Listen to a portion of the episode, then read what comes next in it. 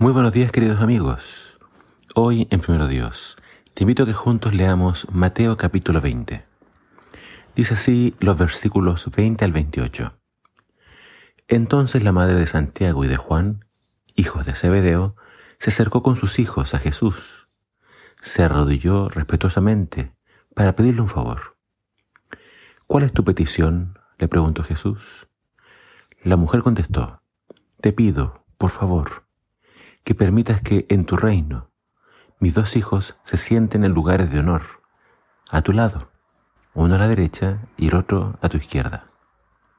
Jesús le respondió, no saben lo que piden. ¿Acaso pueden beber de la copa amarga de sufrimiento que yo estoy a punto de beber? Claro que sí, contestaron ellos, podemos. Jesús les dijo, es cierto, beberán de mi copa amarga pero no me corresponde a mí decir quién se sentará a mi derecha o a mi izquierda. Mi Padre preparó estos lugares para quienes Él ha escogido. Cuando los otros diez discípulos oyeron lo que Santiago y Juan pedían, se indignaron.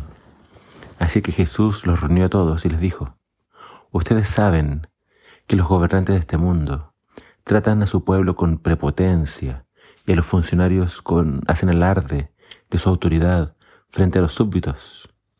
Pero entre ustedes será diferente. El que quiera ser líder entre ustedes deberá ser sirviente, y el que quiera ser el primero entre ustedes deberá convertirse en esclavo. Pues ni aun el Hijo del Hombre vino para que le sirvan, sino para servir a otros y para dar su vida en rescate por muchos. Pero entre ustedes será diferente. El pasaje de hoy nos muestra lo que había en el corazón de Juan y Santiago y también en el corazón del resto de los discípulos.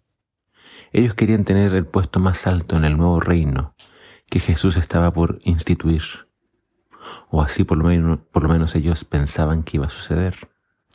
La verdad es que no podemos comparar los reinos terrenales con el reino de los cielos. Sus valores son radicalmente opuestos.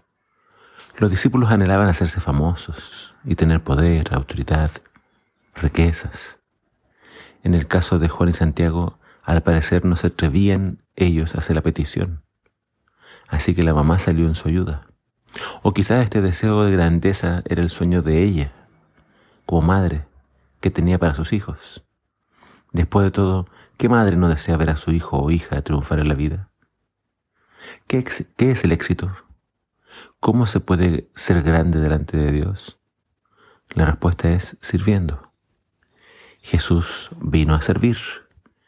Él se transformó en un esclavo de todos. Él vino a morir. El Señor del universo no vino para que todos le sirvieran o lo atendieran. Él vino a atender a los demás.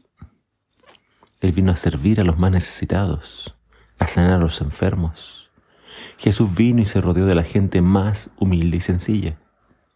Jesús no vino buscando un palacio, oro o sirvientes. Él no vino a conquistar reinos y territorios. Él vino a conquistar nuestro corazón. No podemos traer los principios y las costumbres del mundo y hacerlas encajar en el reino de los cielos. El reino de los cielos debe entrar en nuestra vida y moldear mis pensamientos y mis decisiones según sus valores. No será así entre ustedes. No debemos dejarnos moldear por este mundo. Debemos buscar más a Jesús para ser moldeados a su imagen y semejanza. Que el Señor te bendiga.